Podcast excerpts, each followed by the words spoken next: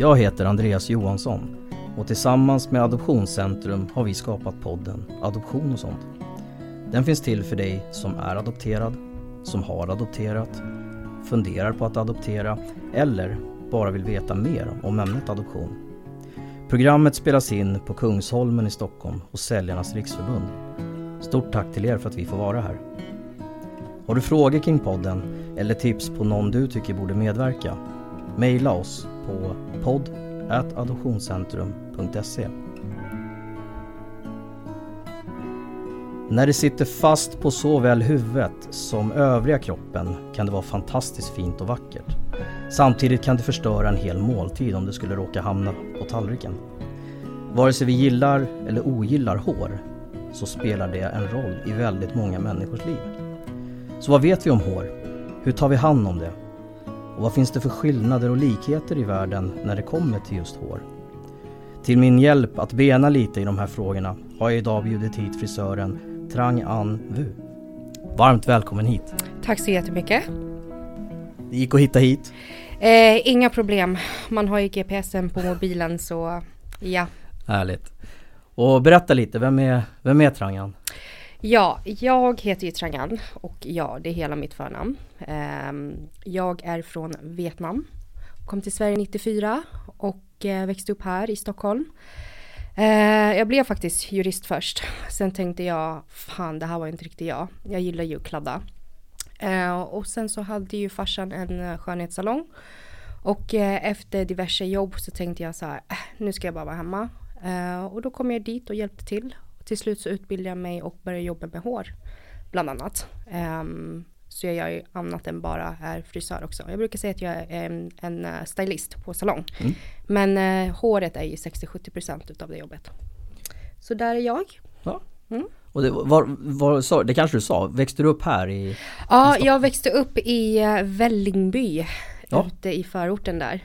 Ja. Ja, det är spännande.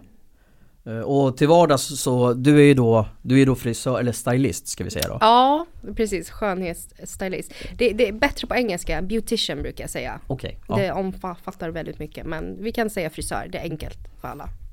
Och hur, eh, hur, hur funkar det? Hur ser en vardag ut för, för dig? Oh, det kan vara att uh, för det första så vaknar jag alldeles för sent ibland.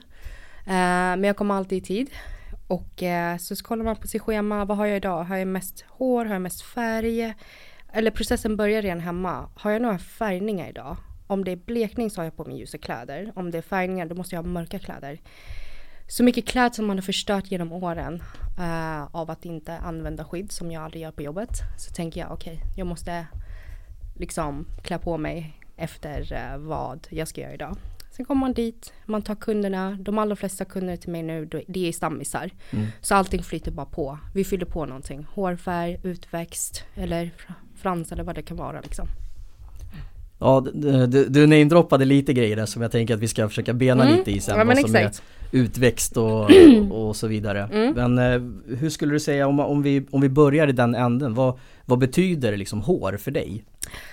Oj, det är faktiskt en väldigt personlig fråga. Mm. Um, för mig har hår alltid betytt extremt mycket. Dels för att jag växte upp med en pappa som har varit barberare.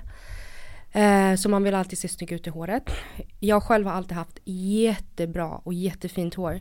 Tills jag fick cancer och tappade allt hår. Oh. Och jobba som frisör och ha tappat hår.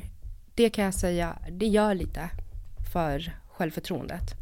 Eh, och som du säkert redan vet så betyder hår väldigt mycket för kvinnor. Jag vet att du inte kan relatera för du har inte så mycket hår men mm. Men det har betytt mycket en gång i tiden. Det har betytt mycket ja, en gång i tiden. Jag har haft jättelångt hår. Ja men precis, du har stått där framför spegeln och pillat. Ja men, men det betyder väldigt mycket. För det, det är väldigt mycket om ens look, vem man är, hur man uttrycker sig. Mm. Uh, så, så hår för mig har alltid betytt väldigt, väldigt mycket i det mån. Mm. Och det, det, finns ju, du säger att det, det, det har betytt mycket för dig mm. och såklart att en, en sjukdom är ju det är hemskt att behöva, mm. att behöva gå igenom och, mm. och, speciellt när det är någonting som som betyder så, så extra liksom för Ja, någon. ligger nära hjärtat ja. ja, ja. Eh, för mig hade det såklart också betytt mycket men som du säger, jag, jag har inte så mycket hår så att ja, det, det, om, jag, om jag slipper raka Ja, så är det precis. liksom, ja ja. Ja. Eh, Men det finns ju såklart andra delar av, eh, av Mm. sjukdomen som inte alls är Mm. eh, Fast hår är en stor del av det. mm, Eh, det måste jag inflika med, för jag kommer ihåg också när eh, jag är väldigt aktiv med i Ung Cancer. Och väldigt mycket vi pratade om, det var också mycket sjukdomen. Men hår betyder extremt väldigt mycket, speciellt när du har gått igenom cancern. När håret börjar växa ut igen. Det är en helt annan kvalitet än vad du är van med. Det är ett helt annat hår. Jag hade världens finaste hår innan jag tappade det och nu när det växer ut, jag har jättemycket hår fortfarande, men det är inte samma kvalitet. Och det är många som undrar också liksom, hur ska jag göra nu? Kan jag ha någon frisyr när jag precis växt ut och sådär? För det är också att man försöker hitta en ny identitet. mm, Och ens utseende är ju ens identitet. Och håret är stort, för det är bland det första som du fixar. mm, Alla kanske inte sminkar sig, men alla mer eller mindre fixar sitt hår. mm. Ja, jo, och även jag. Ja, Trots att jag tar så mycket så, ja så måste ja. jag se till att det inte är så mycket. Ja men exakt. Ja. Eh, Och det är ju också det här att sen, sen finns det ju lite, man har ju olika, det är hår på huvudet, det är hår på övriga kroppen. ja, Eh, precis. Och det, jag antar att det kanske ter sig lite olika. Precis, det är olika hårsäckar men det kan vi Ja. gå in på lite längre fram. Ja men det är jättebra. Ja. Eh, och be- berätta lite mer om, om eh, dig själv, du är ifrån? Jag är från Vietnam, Ja, Sydostasien för de som inte kan det. Och nej, vietnamesiska är inte likt thailändska, kinesiska eller något annat. nej, Ehm, jag är född i Vietnam och Mm. jag kom hit då med alla andra flyktingar under eh, 90-talet. Mm. Så jag har en eh, pappa, en mamma som är helvietnames, en stora syster som jag är helsyskon med. Sen har jag två halvsyskon som är halvfinska och halvvietnameser. Och eh, de bor i Eskilstuna nu. Min stora syster bor i Stockholm. Och eh, de har ytterligare tre till halv, helfinska halvsyskon. Så moderna familjen liksom. Eh, ja, och vi har ganska bra kontakt faktiskt allihopa. Jag bor ju bara två kilometer från mina föräldrar så jag behöver ju aldrig laga mat hemma. fantastiskt. Ja men precis, och så jobbar jag med farsan också så morsan skickar med lunchlåda. Ja, det är underbart. Pre- precis. Ehm, så där är vi. Eh, och, ja, Mm. Och vad är det för typ av, jag måste bara fråga det. vad är det för typ av mat som du, som du får med dig? Ja, och det är också en liten misconception för jag har sett väl och hört väldigt mycket så här, åh gud de har öppnat vietnamesisk restaurang här och bla bla bla och sådana saker. Eh, det, det är lite nytt och lite trendigt nu att äta vietnamesisk mat, men det är faktiskt helt annorlunda från thailändsk och kinesisk mat. Vi har ganska mycket nudelsoppa, vår nationalrätt är ju pho och det uttalas f, f som pho och inte po, inte på, inte någonting annat. Jag har också hört alla möjliga. Ja, men det är så roligt för att det är också så här, hur säger du, hur uttalar du Filip med PH? Du säger inte Pilip. Nej. Ja, nej men det, det är helt annorlunda så vi har väldigt mycket nudelsoppor, det är vår nationalrätt. Mm. Fårrullar, mycket färsk, vi kryddar våra, vår mat med liksom färska örter. Mm. Eh, och nej, jag kan inte riktigt rekommendera någon bra restaurang till dig tyvärr. För att den bästa vietnamesiska restaurangen är hemma hos min mamma. Fast det gläder mig att höra. Det gör det Precis. faktiskt. Ja. Att, att mammas mat är, är bäst. ja, jag tror alla tycker likadant.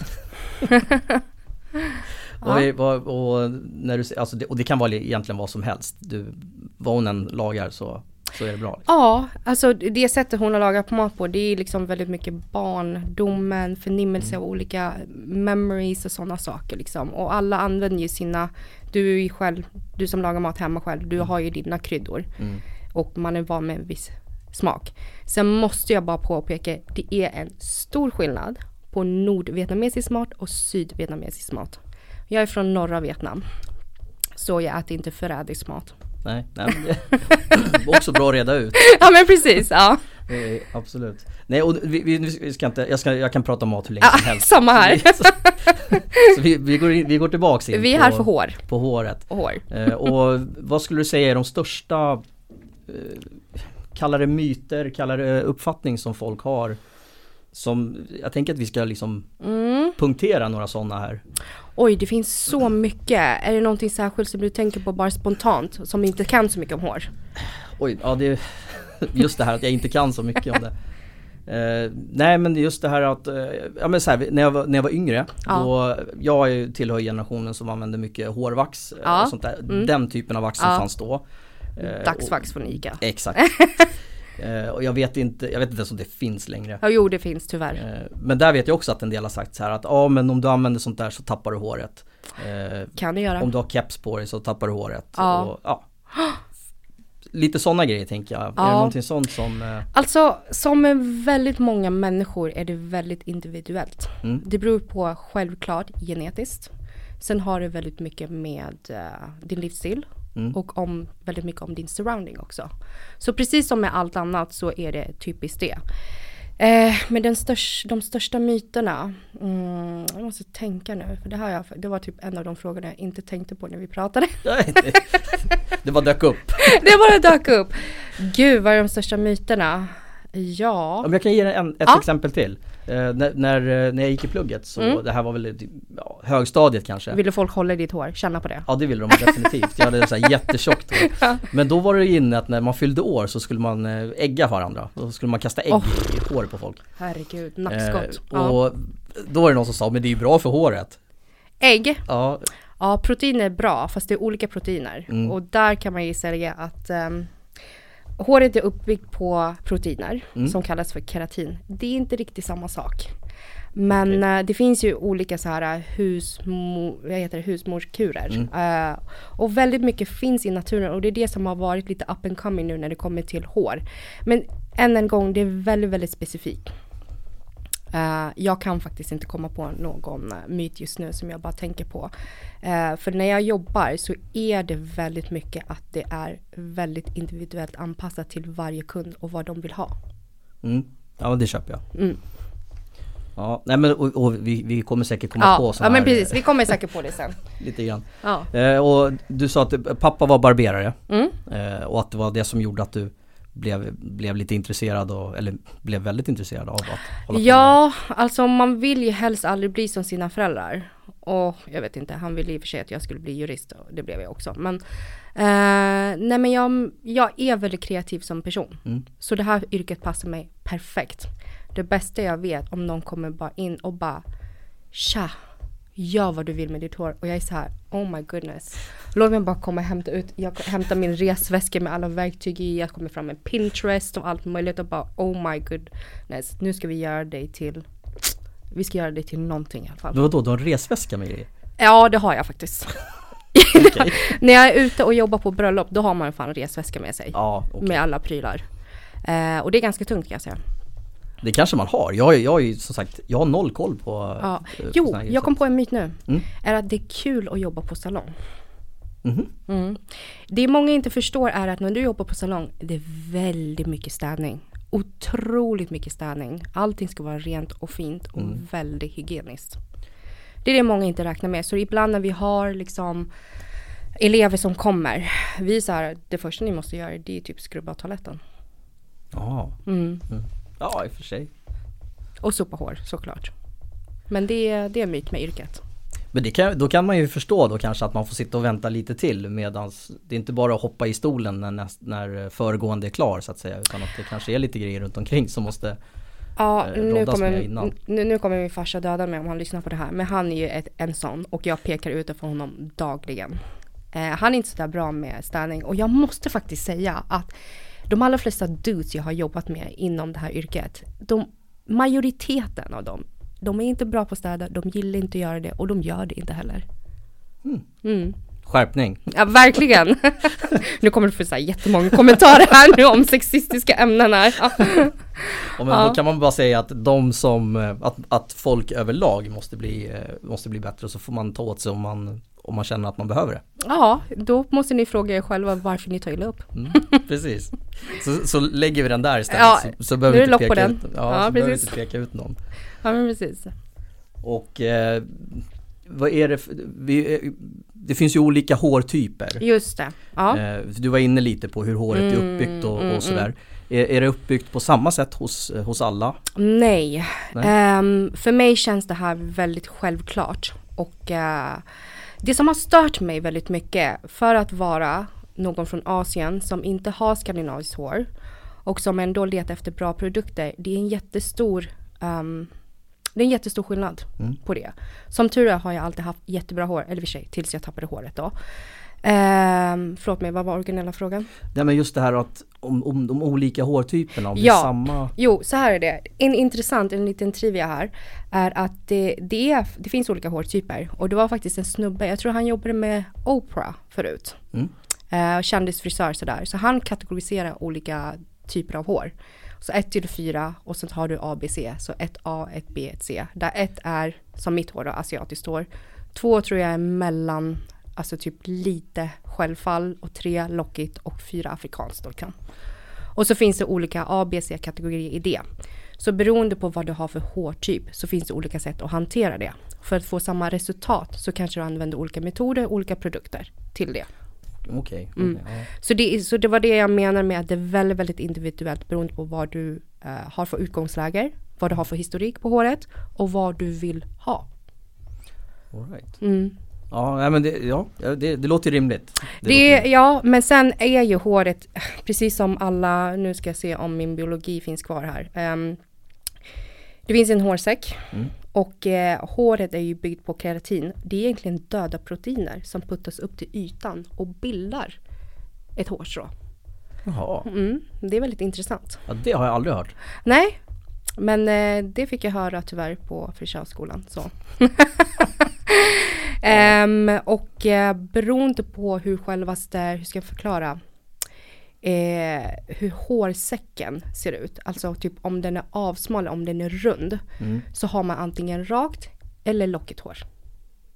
Okej. Mm. Har du liksom en rund öppning så blir ditt hårstrån ganska rakt. Och ju smalare och mer ovalt det är, ju liksom lockigare blir det när det växer ut. Ja, fast det, ja, det, och det låter, det låter rätt rimligt. Jag tänker mig ett, så här, ett presentsnöre Ja, som du liksom, ja men om du använder saxen och liksom Ja. krullar det, då gör du ju det du, du ser ju till att den blir smalare mm, ja. själva den här Nej. vässandet. Nu har jag ingen bild framför mig. Om du kollar på hårsäcken, gud det här är ren biologi nu. Uh, du har ju liksom självaste hårsäcken Mm. och sen så har du liksom massor med blod, liksom kärl Ja. Och sen så växer det ut liksom hårproteiner, keratin som puttas upp. Självaste öppningen av hårsäcken. Jaha, nu är jag med. precis. Okej. Om den är rund, Mm. då är håret mer rakt. Men ju mer ovalt det blir, ju mer krulligt blir det. Och det är det här för det är genetiskt. Ah. Mm. Sen vet man inte varför asiater till exempel har mer rakt hår än afrikaner. Mm. Eh, det finns väldigt många myter inom det men det var ingenting som vi fick lära oss och ingenting som jag är egentligen intresserad av nu heller. Men så funkar det i alla fall. Okej. Ja. För jag hade ju, när jag var yngre Mm. så hade jag, det var ju liksom lejonman. Jag hade ju jättetjockt Mm. och liksom så här, nu Mm. är det ju liksom det, är, det är ju helikopterplatta och det är liksom hela, Donut. ja så det är lika bra rakare. Det, det, är Ja, så jag jobbar ja. numera. För att vara frisör Mm. så faktiskt, och det här har min syster och väldigt många vänner till mig påpekat att jag alltid kollar på killar som är rakade. Mm. Min syster har en teori då. Hon är lite mer så här, men är det bara för att du tycker det är jobbigt att hålla på med hår privat? Att du letar efter snubbar som är low maintenance. Ingen jobb här. Ja men precis, Ja. precis. Och när jag tänkte på det, jag bara fan jag hade ett ex som ville komma och klippa sig varannan vecka och jag tyckte han var skitjobbig. Ja, ja men ja, Kan ligga något i det. skulle, ja, skulle kunna vara. Vi, Mm. vi gör ju konstiga saker utan att vi, utan att vi vet om det. Ja men precis, ja nej. Men eh, jag har börjat ska uppskatta manbuns mycket mer. Men, vad heter det? Manbuns. Det är när en man har långt hår och knyter upp det så det blir en liten tofs. Och på engelska Ah. heter det en bun. Du ser, ja. Man lär sig något ja, nytt varje dag. Det också. Ja. För det, jag hade nämligen en, en eh, period då jag körde, jag, rakade lite under. liksom Ja, just det. en, eh, Zlatan. Ja, som en, ja precis. Mm. Och så satte jag upp det, de, de brukade kalla det för thaiboxar eh, Jaha. Oklart Ja. varför, jag vet inte om det var så att mycket thaiboxare använder det, det, det kan jag inte. Jo, i och för sig nu när du säger det så finns det faktiskt en hel del. Mm. Mm, Men eh, det var väldigt praktiskt och jätteskönt. Ja. Men sen så, jag kommer inte ihåg exakt hur, hur, hur jag räddade upp det där men jag, jag klippte det kort Mm. eh, vid något tillfälle och sen så orkade jag inte hålla på och göra frisyrer så då lät jag det vara. Mm. Och så växte det ut superlångt liksom. Så Mm. jag hade ju jag hade ju ner till, ja om man la det framför liksom Mm. Om man la det ner över bröst så kom Mm. det, ja ner mot naveln där någonstans var Jävlar. Så det var riktigt en, vad var du, typ en E-Type. Ja fast det var ju helt, det var inte sådär lockigt Ja. eh, som, han, som Ja. han har utan där var det ju mer, mer ja, lite lätt vågigt Ja, men fine. framförallt jättetjockt. Min farsa hade det. Han var en asiatisk E-Type. Oh. Ja, han hade permanenta håret och det var krulligt. Så han linne, rivna jeans, du vet, han såg ut som en riktig biker. Ja. Men jag, jag kommer ihåg att jag ville ha krulligt hår när jag Ja. var yngre däremot. Gud, de här perms, alltså back in the days på 80-talet, herrejävlar. Jesus. Ja, jag hade, Magnus Uggla tyckte jag, tyckte jag hade jättehäftigt hår. Ja, han hade det va? Mm. Men frågar inte om han har självlockigt hår? Pff, kanske. Ja, han hade nog lite för fina lockar för att det ska vara permanentat. Mm. Ja. Ja, jag vet att pappa var inte jätteimpad över, över att, jag, att jag ville ha håret så. Ja, Eh, Det gamla generationen, då skulle ja då, det ska vara lite killar skulle påpärt. vara- ja, ja, det precis. ska vara kort- kortklippt ja. Ja, Ja, nej men det, intressant det där. Ja, verkligen. Man kan ju kolla liksom genom tiderna vad man har haft för frisyrer innan. Det är ganska kul. Ja. jag har hittat några gamla kort som Mm. Ja. man får skratta lite åt. Ja. Men om man, eh, just det här med att det finns olika hårtyper som, Mm. du, som du var inne på. Vad, Mm. Finns det någonting som, jag, som man som förälder eh, kan tänka på liksom för sina barn? Framförallt när de är, när de är liksom små. Och, Mm. Alltså av egen erfarenhet så sket ju mina föräldrar totalt i vad jag ville ha. Eh, Mitt hår var ju deras hår. Jag kommer ihåg typ när på av skolavslutningen, alltså min familj är notoriskt sena till allt. Inte nog med att vi liksom var halvtimme sen och vi kom till skolorna och liksom fick gå igenom självaste the, the whole audience för att komma fram och sjunga så hade ju de velat att jag skulle ha backslick. Fy fan alltså. En liten sjuårig tjej med backslick, alltså jag ville absolut inte ha det. Eh, men så nej, min erfarenhet är inte bra för mitt hår som sagt det ägdes inte av mig själv. Eh, men jag har alltid varit väldigt typ så här, jag vill gärna göra det själv. Mot andra, speciellt om man tänker på de som är, som har adoptivbarn. Mm. Eh, och de som faktiskt har mixade barn. Mm. Som svenskar som har halvmix, eh, halvsvarta barn till exempel. Det är inte så lätt att veta.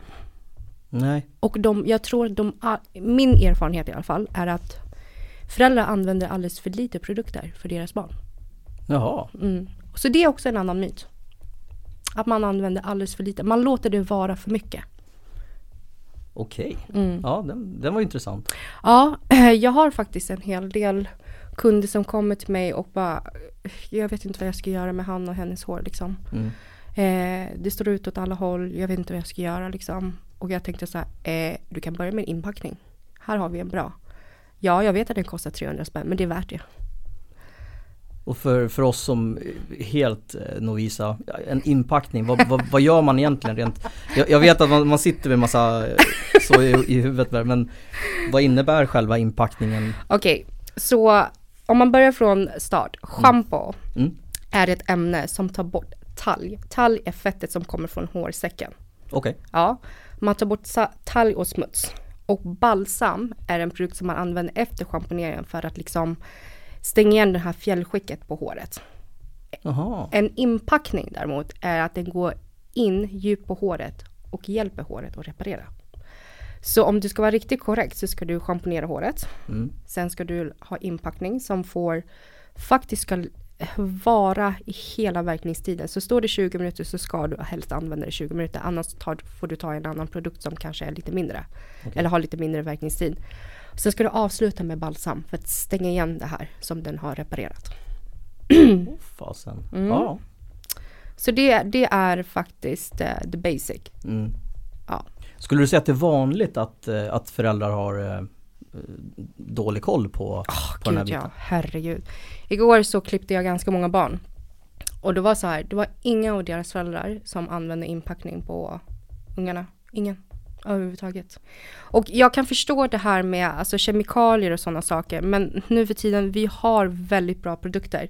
Och du behöver inte använda produkter som har jättemycket eh, kemikalier. Kokosolja till exempel. Mm. Det är för det mesta helt naturligt. Det, det finns så mycket som kommer från naturen som har blivit jättepoppis nu när alla ska vara veganer till exempel. Mm. Som du kan använda. Eh, så jag tror ju generellt att ja, mm, man använder för lite produkter på barn. Okej, Mm. ja. Ja, nej, men då, och det är också en sån här bra grej att eh, att det kommer upp för det är sånt som jag har, nu har jag förvisso inga barn men Mm. Jag har ju ingen koll på Mm. Hur var det för dig när du växte upp? Liksom? Vad hade dina föräldrar koll på? Alltså, vad, vad var det som var fel där? det, här det här frågar jag mina kunder. Liksom. Ja. Hur ser det, era rutiner ut? Eh, generellt skulle jag säga att de Alltså för jag, jag kommer ihåg att mamma höll på med liksom, det var schampo och balsam och såna grejer. Men jag skulle väl säga Ja, vänta, generellt stopp. att, ja, Schampo, balsam och sådana grejer. Använder hon inpackning? oh, det vågar inte jag svara på. Ingen aning. Eh, Så jag, jag chansar att det var ett nej. Säkert. Ja. Men jag tror att de, det var ju de här vanliga produkterna liksom. Ja. Och sen, sen när jag själv liksom ja, alltså allt från liksom tonåren och, och uppåt så har det Ja. liksom varit ja, men så här, sådana som har varit kombinerade tvål och schampo eh, Alltså den typen av produkter för att det har gått snabbt. Så har man Oh, köpt så inte samma. du använder dubbeldusch. Jo men Ja, i princip fy sånt. satan. Vi hatar sådana som dig. Ja. ja, men jag kunde ju inte. Eh, ja, men det var enkelt, det var bekvämt. Ehm, ja, alltså det beror ju egentligen på vad du vill. Alltså jag är en sån här frisör som jag är jävligt bra på att sälja produkter. Mm. Men jag säljer inte alla produkter. För att jag vill gärna sälja någonting som jag vet kommer funka. Mm. Det är helt sjukt för det finns två produkter som jag har använt i 15 års tid som jag fortfarande rekommenderar starkt för alla. Eh, och eh, det är en saltvattenspray och det är en inpackning. Så om ni är intresserade får ni faktiskt komma till min salong eller så får ni skriva ett DM. eh, nej men det, det är också så här, jag vill, man måste alltid tänka som, som kund. En annan grej är också att det är jättemånga kunder som kommer till mig och känner att de dels inte får den frisyren de vill ha. Eh, många asiater faktiskt, för det är tydligen jävligt svårt att klippa asiatiskt hår. Mm. Och sen också att de kommit med och känner att de har blivit påsålda så många produkter som kostar en förmögenhet som inte funkar. Mm. Och det förstår jag och när du tänker själv, när, när du tänker dig själv som kund. Man blir lite så här, åh gud, uh, jag kommer till frisören nu, först ska jag pröjsa liksom tusen spänn för att liksom klippa tre millimeter och sen ska jag köpa produkter för 3000 spänn. Så du drar ju dig som tjej för att gå och klippa dig, dels för att du vill behålla, behålla ditt långa hår och sen så att, ja men det kostar helt Ja. enkelt. Så jag, jag tror jättegärna på produkter som är bra, funkar för de allra flesta hårtyper. Nu vet jag att jag säger emot mig själv. Eh, men också som kostar ganska lite jämfört med alla andra. Mm. Så det behöver, man kan kort, kort så kan man säga att det behöver inte vara bra bara för att det är dyrt. 100 procent. Mm. Det är samma sak som, åh, nu är det en dum jämförelse, du har ju varit kock så jag kommer säkert bli hängd för det här men Ja men ni vet, ska du gå till Max eller ska du gå till någon fancy restaurang liksom? Mm. Eh, vad är skillnaden där? Det behöver inte alltid vara gott bara för det kostar liksom 400 spänn för en huvudrätt. Nej, Mm. nej men för all del. Mm. För all del. Nej men det, det låter ju rimligt och jag, som sagt jag tror att Jag tror att i alla fall som det var för mina, mina föräldrar de, Mm. Jag tror att de flesta gör ju så gott de kan eh, Mm. och de kanske bara inte, alltså kunskapen kanske inte finns. Nej, och det är det. Jag känner också att de allra flesta feedback jag får från mina kunder är faktiskt att oj, fan vad mycket jag har lärt mig om hår idag. Mm. Sen är också det så här, vad är du för typ av frisör? Jag har ju varit anställd innan där många av mina arbetsgivare har varit så här, fan vad du pratar, du pratar för mycket eller och sådär. Men samtidigt är jag den som säljer mest produkter och den som har bäst relationer till mina kunder. Mm. Och jag tror ju på att if you educate your clients, då, då gör ju det ditt jobb så mycket mer enkelt. Absolut. Som det här med färgningar till exempel. Jag brukar ju liksom ge dem jättemycket fakta. För ibland när de vill göra någonting då tänker de så här, aha, nej men det funkar inte då. Eller ja, det här funkar. Och då är det mycket lättare att välja. Mm. Mm. Sen är det bra också, det är alltid bra att veta om dig själv. Vet du vilken typ av hår du har, hur du vill ha det och ja, vad du ska använda för produkter. Då är det enkelt för dig. Mm. Då vet du exakt vad du ska göra när du kommer hem. Jag känner att jag får lite, och, lite läxa nu här. Ja men precis. Eh, precis, precis, precis. Ja men så, så är det mycket. Mm. Men sen finns ju de som ja, kommer till jobbet, vill bara göra sitt jobb och gå hem. Ja, ja såklart. Mm. Och, och det här med att, ja, men som i, om jag utgår från mig själv, Ja. eh, att eh, jag har blivit lite tunnhårig på liksom, ja, Mm. vissa ställen på Kör en turkresa med grabbarna.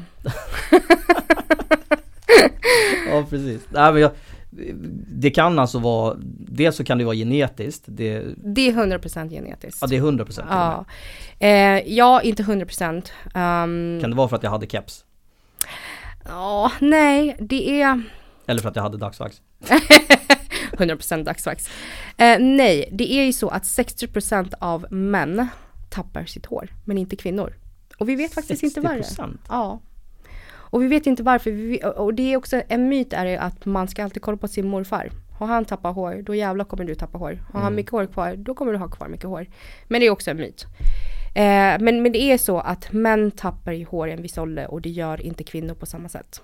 Män blir flint, kvinnor blir inte flint.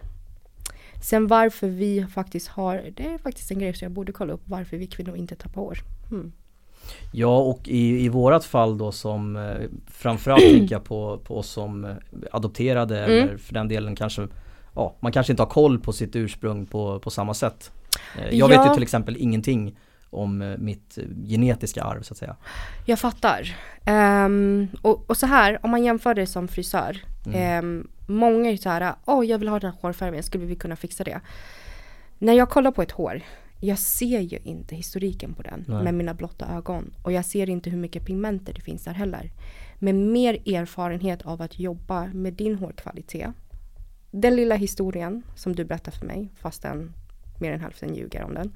Eh, så har man en erfarenhet av att det kommer ungefär gå åt det här hållet. Okej. Mm. Ja. Eh, så vad var frågan? Nej men alltså, jag, jag var fullständigt ärlig med det. Att, Ja. eh, vi, vi kan ju, vi som är adopterade Mm. eh, och andra också som kanske inte har fullt koll på, Mm. på sitt eh, Ja, ja. ursprung. då, att- för att koppla ihop det. Ja, det är svårt. Mm. Jag tror för att jag tror att som adoptivbarn, alltså det är fan svårt med allting men håret är ju en del utav Alltså det är en stor grej egentligen. Mm. Nu har jag svårt att eh, liksom tänka mig på hur det är för att det är fortfarande dina föräldrar som tog dig till frisören och då kanske du gick till Emma Andersson som aldrig har hållit på med liksom asiatiskt, afrikanskt eller något annat hår. Och hon har ingen aning liksom. Hon toppar det och that's it liksom. Ja, jag, jag tror inte att jag, alltså jag har inte gått till någon eh, stylist eller liksom någon, som har, någon som har koll på, Ja. eh, på läget så. Däremot så, jag, jag vet ju inte vad det finns för nivåer på eh, Det är lite trixigt det där. Ehm, för att mina kunder kommer ju till mig endast på word of mouth. Jag har ingen reklam, jag finns inte ens på sociala medier, ingenting. Så de allra flesta har kommit till mig för att de har haft någon kompis eller någon närstående som någon bekant som de Mm. har kommit till. Och då, de allra flesta är så här, ja ah, men hon, hon, hon kan det här med asiatiskt hår. Och eh, asiatiskt hår är väldigt svårt att färga ljust också och det är lite inne att bara blond nu. Eh, då har jag fått väldigt många sådana kunder. För jag förstår det som att, eh, alltså rent, ja alltså mycket asiater och Framförallt skulle jag kunna tänka mig att det är många adopterade som, som kanske kommer till, eh, Oh till ja. dig. Ja. Faktiskt, det, det, det är som att det sprider sig liksom. Ehm, jag har faktiskt jättemånga ja, asiatiska kunder eller kunder som har uh, mörkt hår. Som har liksom coarsed hair liksom. Där de känner att de inte får det här, de blir inte ljusa på en gång. Och speciellt klippningen. Det är faktiskt en grej för att jag, jag måste bara säga, jag är riktigt vass på att klippa en bra frisyr. Hårfärg, jag greppar det. Fast min grej har alltid varit att klippa en snygg damfrisyr som passar, som lägger sig. Och där kunderna känner att de kan komma hem själv. Det har jag varit riktigt fast på. Och med asiatiskt hår, du tänker att det är jättefint och sådana saker. Men att klippa det, till exempel kort herrfrisyr. Mm. Ehm, vi på vietnamesiska brukar jag och min pappa faktiskt skoja att han har ett hår som är rädd för spöken. För vad händer om du blir rädd för spöken? Då står alla hårstrån rakt ut. Mm. Ehm, på vietnamesiska. Och när du klipper asiatiskt eh, hår och män har ju lite kortare, så fort du klipper lite fel, det syns så tydligt. Inte, ja, det, det, är, det är faktiskt sant. Det där är Mm. väldigt intressant för det, det stämmer. Jag hade ju en sån här virvel Mm. alltid Mm. bak på hur du bara spretade rätt ut och jag höll på med, ja jag försökte med vax och jag försökte, ibland så Mm. var jag så hemsk att jag liksom klippte till det där bara så Mm. själv och så såg det ju skitfult ut. Mm. Men eh, det växte ju igen så att, Mm, ja men, men, just det här när man kom ifrån när man kom ifrån frisören Ja, så låg det jättefint. ja, Men sen tog det, ja, ett par timmar och så ja. Jag kan säga så här, den där frisören stod faktiskt där säkert och bara shit. Det här håret går inte att göra någonting åt. Och så fixar han och trixar han eller hon då för den Mm. delen och det ser skitbra ut. Visar snabbt spegeln sen bara okej, 400 spänn please. sen går du hem och bara eh, hur fan var det här nu igen? Mm. Och det är ju skillnad. Jag, nu vet jag att det var, det var ju, mycket, det var ju dyrare om min, om min syster klippte sig till exempel. Ja, Så var det ju dyrare. ja, Eh, för, att, för att hon var tjej. Och Ja. ja, det var ju en damklippning. ja, Eh, och sen så för mig när jag hade kort hår så Ja. var det ju billigare. Sen fick ju jag betala betala för damklippning när jag hade långt hår.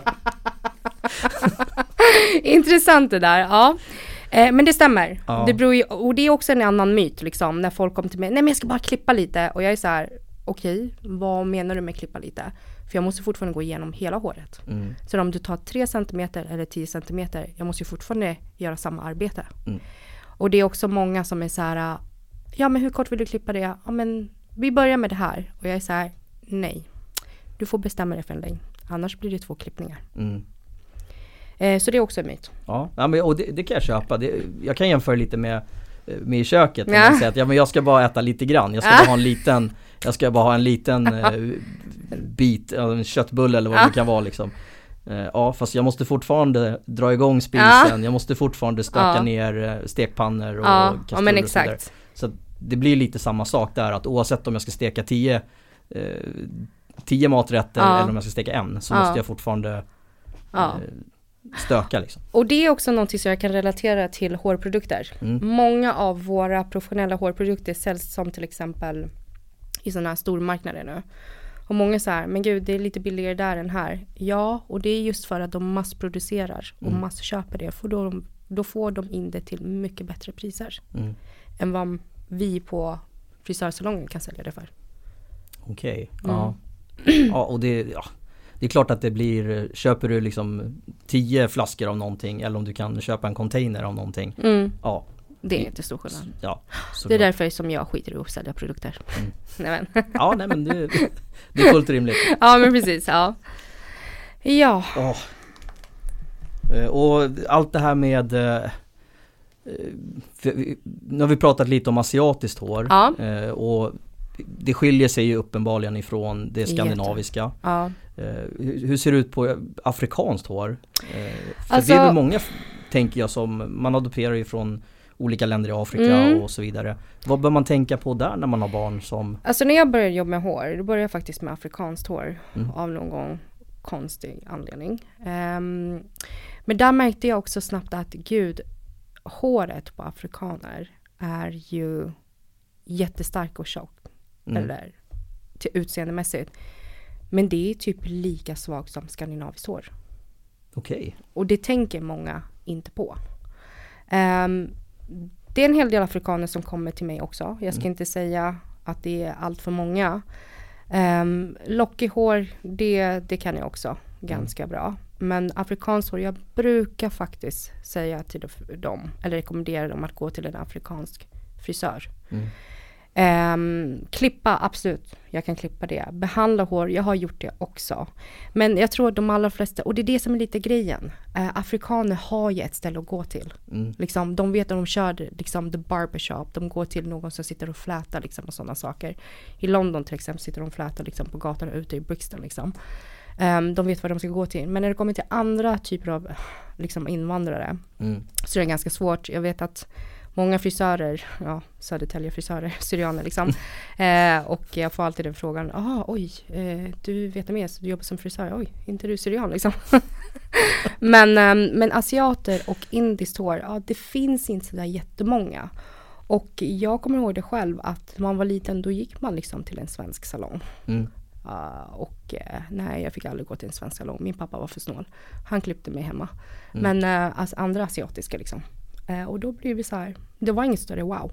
Uh, så vi har liksom inte fått något att gå till. Och det är så roligt för på våran salong har vi extremt mycket asiatiska kunder som kommer in. Eller med asiatiskt hår i alla fall. Okej, ja. Mm. Nej för jag, jag var inne på, jag vet att vi, vi pratade lite om det innan här. Mm. Att, att det, det är liksom, det är olika, håret beter sig ju annorlunda Mm. beroende på. Och jag, just det här med det afrikanska håret är ju Mm. väldigt, väldigt krulligt Mm. och väldigt tätt. Mm. Eh, Det här med tätheten, Mm. eh, det är också genetiskt från afrikan till afrikan, från asiat till asiat. Och sen så beror det väldigt mycket på liksom hur du mår. Mm. Tror det eller inte, men hur du mår inuti kroppen. Det avgör jättemycket på hår. Ja. Stressar du, du tappar hår. Är du på mediciner, du tappar hår. Har du hormonella förändringar, tappar du också hår. Hmm. Så det är, ja så, så det här med att, det, det, det är som sagt det är väldigt individuellt. Det är det. Då kanske det inte bara är dagsvax och, och Nej. då, då kanske det finns andra Det finns ah, många andra faktorer också. Så miljöpåverkan, din surrounding och Ja. genetiskt. Det är tre stora grejer. All right. Ja, ja, och det, det låter ju lite som när det gäller allt, alltså hälsa överlag. Precis. Man måste sköta sin träning och Ja. sin kost och Ja. liksom allt det här. Ja, Eh, Och stressen är ju någonting som det, det är väl ingen hemlighet att Nej. samhället har blivit mm, eh, vi, vi är mer stressade idag än vad vi var för mm. 50 år sedan. Absolut. Och det märker jag också på mina kunder. Mm. Många som har tappat hår i liksom olika omgångar. Eh, det är också så när man är frisör. ehm, man bildar ju väldigt fina relationer med sina eh, kunder. Och man ser liksom olika faser i livet de går igenom. Och man märker också hur de egentligen mår bra. Du kanske har hört det att frisörer är lite som hobbypsykologer. Ja men faktiskt. Och det stämmer till 100% för min del i alla fall. Mm. ja. Så då, då kommer folk, de sätter sig hos dig och sen så har ni liksom en, en Ja, jag blir, jag blir nästan lite stolt av att säga typ så här, men du vet när jag ser att hår, kunderna har tappat jättemycket hår. Inte för att jag ser att de går igenom, men jag ser det på håret så jag bara, men gud hur mår du? De bara, åh att du kunde se det. Och jag tänkte så här, ja, hur mår du egentligen? Ja. Och det... Gud vad, vad det där var, det var lite sådär... Det var en liten öppnare, åtminstone för min del. Mm, För att jag inte ens tänkt i de banorna. Eh, och jag tror att, jag tror att framförallt föräldrar och eh, yngre adopterade mm, De kanske är lite i samma där att man kanske inte ens har tänkt på att Att det spelar så stor roll, att hälsan är eh, Spelar en så stor roll i Mm. liksom, hår nu vet man det. Ja, Vi, alltså det, med, med dagens samhälle med olika liksom, sociala medier och information är så lätt liksom, tillgängliga. mm, så vet man ju så mycket mer. Ehm, det, som sagt, beroende på vad du har för problem när du kommer till salongen så kan jag ju rekommendera olika. Sen är det också så här, jag är inte den typen av frisör som säljer på så pass mycket. Börjar de gå in väldigt mycket på olika, så här, men gud jag har tappat jättemycket hår, jag vet inte vad jag ska göra. Då kan jag bara säga, okej men hur mår du, hur ser det ut idag, tar du några vitaminer och sådär. Då kan man börja prata om det. Och till slut så kommer de säga, men säljer ni det sånt här? Ja det har vi faktiskt, du kan prova. mm. Och det där gör ju också då att man kanske eh, Man kanske ska försöka börja med att eh, Ja men Vare sig man är förälder eller eh, Eller Barn eller vad det nu är för något men man Man kanske ska börja med att försöka hitta en En frisör Som Mm. Som förstår och som Mm. Ja, jag, ska, jag skulle vilja säga tala samma språk men det Mm. handlar inte om själva Själva språket i sig Mm. utan att man förstår Mm. eh, Men det, det är också lite sig knepigt. lite. Det är jättesvårt för jag har också haft kunder som varit såhär, men gud alltså jag har letat efter en frisör så länge Mm. liksom. Nu är det lite lättare. Jag tänker på Instagram. Mm. Nu har jag inte Instagram men jag antar att man kan söka på någonting som heter hashtag. Mm. Eh, curly hair Stockholm eller var som helst liksom och så läser man recensioner. Så nu är det mycket enklare. På våran tid det var ju omöjligt. Mm. Det fanns inte. Och även nu så vill man gärna läsa omdömen. Vad skriver de Ja. där? Vad är det bra för? För jag har också haft väldigt många som har bara, ja ah, okej. Någon skriver att hon är bra på asiatiskt hår. Jag är asiatisk så jag kommer till henne. Eller ja ah, men hon är jätteduktig på liksom lockigt hår. Jag går till henne liksom. Eh, då går man in och läser på det. Så nu är det mycket lättare. Mm. Sen tror jag också det, det är väldigt mycket som, alltså hur man är som individ, som föräldrar. Tycker du att det är viktigt? Har du mycket problem med sånt? För det är också väldigt många föräldrar som Mm. bara tvättar si- sina barns hårfönor och lägger upp i en tofs. Ja. Mm. Så, det, så det beror på hur, hur viktigt du tycker det är. ja och jag tror att alltså, Jag tror att våran generation Mm. Där var det nog lite vanligare att Mm. föräldrar var så Mm. För att man inte Precis som du säger, det här Mm. med liksom internet och allting, det, var, det fanns ju inte då Nej, Så det, att få tag i informationen Ja. var ju sjukt svår ja, så man rakar ungen istället. Ja, lite, Ja. Så, lite så faktiskt Nu Ja. ska jag säga att just mina föräldrar tyckte inte om att jag rakade Äh, nej, nej okej. För det gjorde jag en gång och ja, mamma var jättebesviken på mig Ja. Så nej, och du som har så fint hår och jag tänkte ja, men det är exakt det. Jag känner igen det där. Men det växer ju ut, Ja. alltså hur fort som helst Mm. I alla fall på mig. Mm, ja, håret växer ungefär två centimeter per månad. Men men ofta det så går det av snabbare än vad det växer ut. Ja, okej. Mm. Sen rela relationen till längden på håret. Har du kort hår på 5 centimeter eh, så syns det ganska tydligt när det har växt 2 centimeter. Mm, På mig som har håret ner till rumpan så syns inte det så mycket. sant. Mm. För jag kan ju, jag kan ju känna någonstans, jag rakar ju liksom huvudet med, med hyvel. Mm. Och det, jag kan ju liksom, om jag gör det på morgonen så är det liksom raspigt på, På kvällen, på ja. kvällen eh. Ja, nu vet du hur det känns hos tjejer med raka benen. Ta med sig liksom rakhyveln hem till snubben. Bara, Jag ska bara på toa. Ja, den har inte jag varit med om. Äh, nej, inte jag heller. Jag har bara hört det från någonstans. Vi har en, en kompis som vi pratar om bara. Ja, exakt. Ja, typ något sånt där. Ja, Ja, nej Jag- men just den, den och sen finns det ju också så här, en del säger att när man eh, till exempel dricker öl Mm. så växer håret snabbare. det har jag också hört. Och det är jättemånga som har frågat mig om det här. Hörru du, risvatten.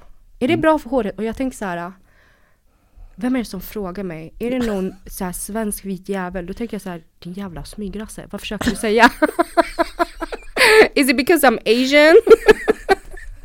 så här, trampar ris liksom. Och då blir man så här, ja men nej det har jag ingen aning Hur fan ska jag veta det liksom? Nej men det finns väldigt många olika myter. och eh, min lilla syster, hon är faktiskt jätteduktig. Hon är tio år yngre än mig. Och hon, är väldigt, hon och hennes kompisar, de är väldigt duktiga på att hitta olika saker online. Mm. Eh, så de alla, det, det finns så otroligt mycket på nätet. Otroligt mycket som stämmer. Mm. Och otroligt mycket som är blaj också. Mm. Det jag brukar säga är att hitta en kändis som har samma hårtyp som dig.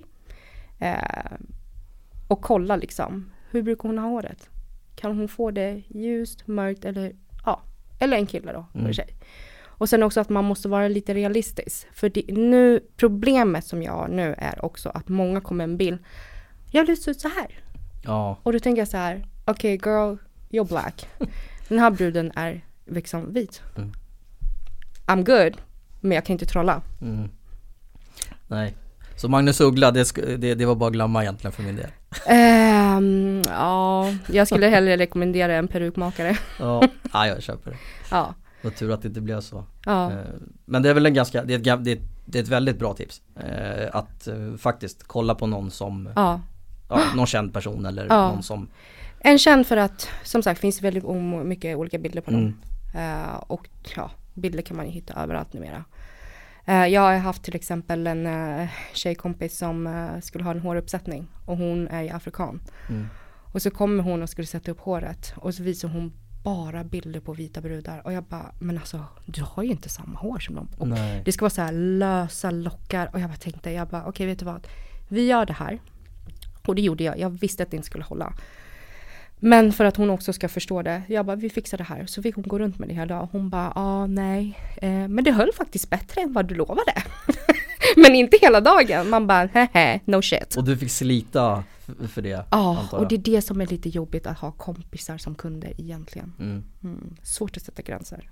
Man kanske ska ha, ja Business och, eh, och Det är kompisar, svårt. Det är svårt Det är svårt. Ja. I morse fick jag faktiskt, det var så roligt. Eh, en av mina nära kompisar, jag ska komma hem till henne idag på middag och då skriver hon till mig så här. Tja, har du lust att klippa mig hemma också? Och jag bara nej. bara kort och gott nej. Och, hon, och jag, vet, jag kommer inte ihåg vad hon svarade innan, men, men de vet. mm. Eh, och sen så, ja men man gör det lite till, till en rolig grej. Eh, och ibland är det svårt, men jag tror jag har hittat min grej nu. Ehm, och man får bara helt enkelt säga nej. Ja och det kan jag förstå för någonstans är det, ditt jobb, det är det du gör liksom jämt. Ah. Och det kan ju vara, man kommer och vill umgås med sina vänner och, och sådär så kanske man inte vill jobba. Ja, jag brukar alltid säga, ja men vi har öppet på salongen måndagar till fredagar, Mm. 10 till 18 och telefonnummer 08 bla bla bla. Och de brukar bara garva åt mig. Mm. Nej men jag, jag, kan, jag kan faktiskt förstå det. Ja, det värsta är ju att när man går på hemmafest eller träffar folk som man inte känner.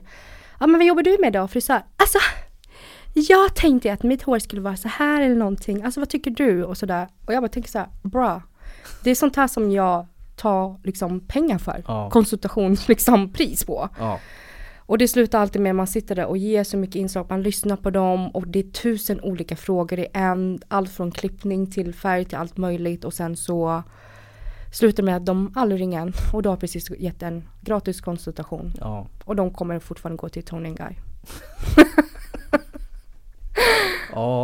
Och, och det, det där tycker jag ändå det, det är viktigt för att Mm. man ska, det, är- det är min personliga åsikt, så Mm. ska, jag- ska jag också säga. Men jag tycker att man, när man jobbar och när man gör någonting så, ja då ska man ha betalt för det om det är ett arbete. Mm. Det är liksom inget konstigt. Så att eh, jag Nej. håller helt med dig att, eh, Och i vårt yrke, och det här tycker jag har blivit så himla bra. Eh, och det är här de allra flesta inte eh, tänker på.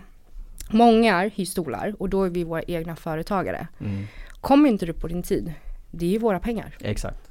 Och folk tänker inte på det. Och då kanske du till och med har, har givit en, en gratis inom citationstecken men eh, konsultation innan. Ja, När någon har ringt och frågat Ja. och, och du har tagit dig tid ja, och, och så dyker de inte ens upp. ja. Men, men det har kommit upp väldigt mycket på senare tid och det tycker jag är fantastiskt bra. att folk måste respektera tider. Mm. För jag menar om du kommer till läkaren och avbokar en 24 timmar, du blir fortfarande debiterad. Absolut. Så varför kan inte jag som frisör göra samma sak? Mm. Nej, nej men det, Mm, det är min tid liksom. ja. Mm. ja. Jag brukar säga också när man får, om man får förfrågningar när det gäller eh, cateringar och, och sånt där. Mm. Jag, brukar, jag brukar fråga, okej men vad, är- vad är din tid värd? Min tid är värd så här mycket. Eh, och ibland så, eller ganska ofta faktiskt, så brukar vi, men gud vadå är det så där dyrt? ja, jag är det. Sen får du väl välja någon annan dag. Men om jag ska jobba hos dig en lördag kväll Ja, när jag skulle kunna vara med min familj eller någonting. Så får, ja då är det så här mycket ja. liksom. Det var så roligt. Och så får folk liksom ta Ja. det eller inte. Det, ja, det var så roligt för samma kompis i morse var så här, jobbar du första maj? Jag bara, gör du? Och så började hon liksom ga- asgarva. Hon bara, men vadå du brukar klämma in så här. Jag bara, nej vet du. Då skickade jag bara min länk till henne så här, boka bara online. ja. Nej men jag tycker, jag tycker det är fullt rimligt. Jag köper det. Eh, Även, även om jag ska liksom vara objektiv i frågan så Ja. köper jag det för att det, det är faktiskt eh, Ja. Det är fullt rimligt att Mm. man, man får betalt när man jobbar. Mm. Jag tycker inte jag är något konstigt. Mm. Men, Men så eh, får ju du som frisör räkna med avfall. självklart. Det är det. Och för det mesta så tänker jag också så här, inom det i alla fall.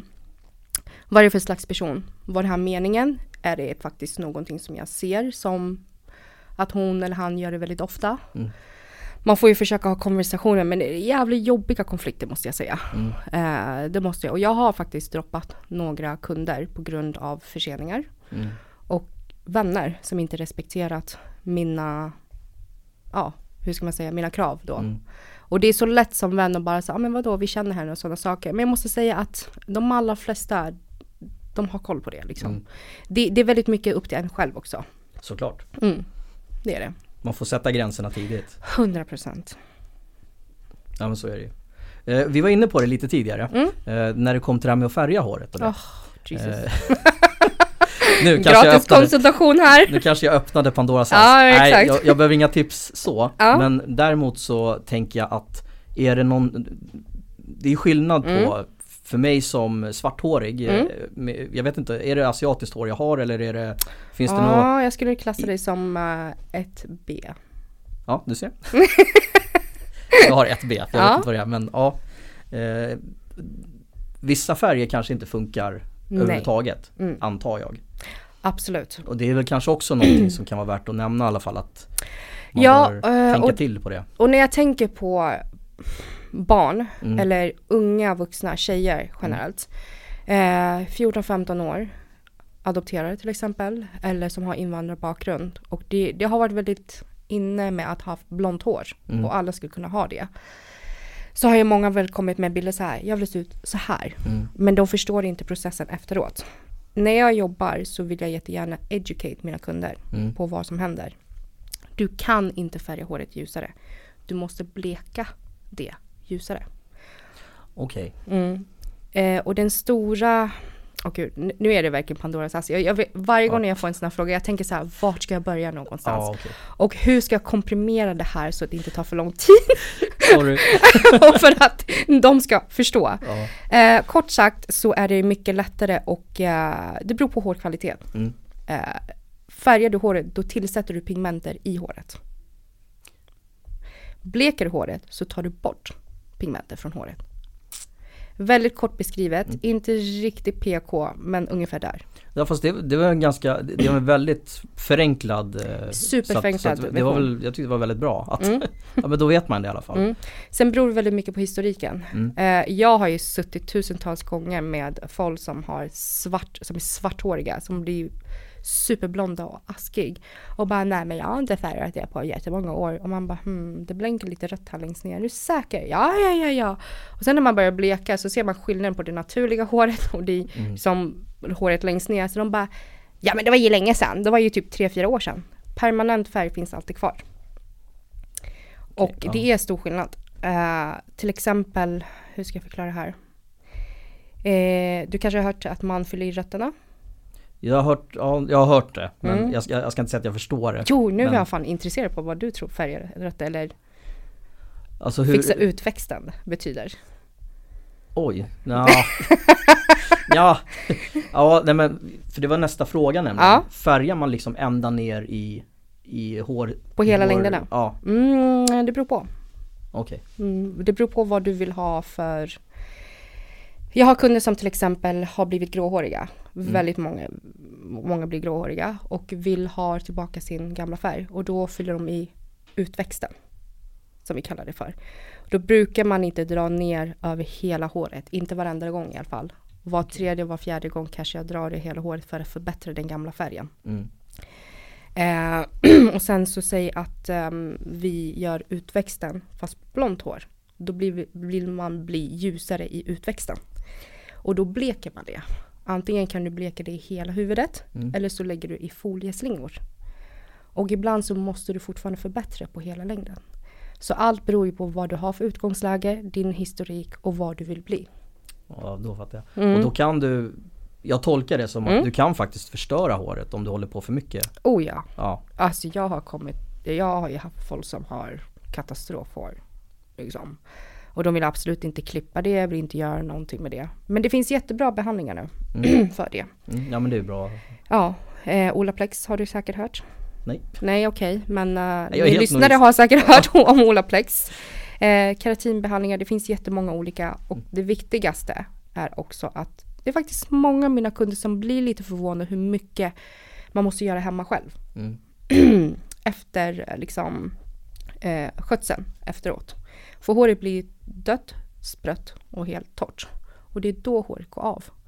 Så har du dålig kvalitet på håret, även om du har världens finaste färg, så ser det inte lika bra ut. För allt handlar om hur ljuset liksom reflekterar mm. tillbaka.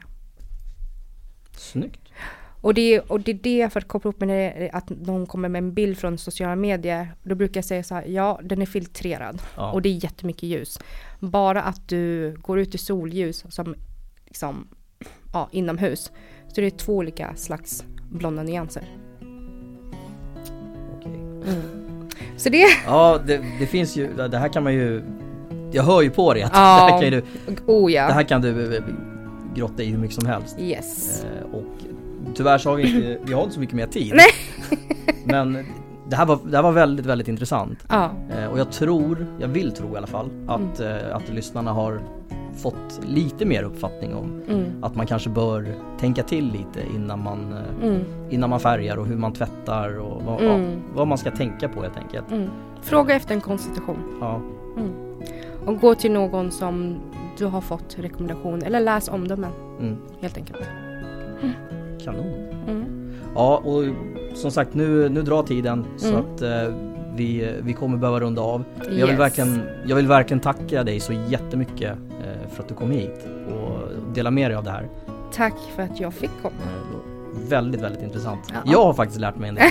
Så att det vad jätte, roligt. jättekul. Ja precis, vad bra, vad kul.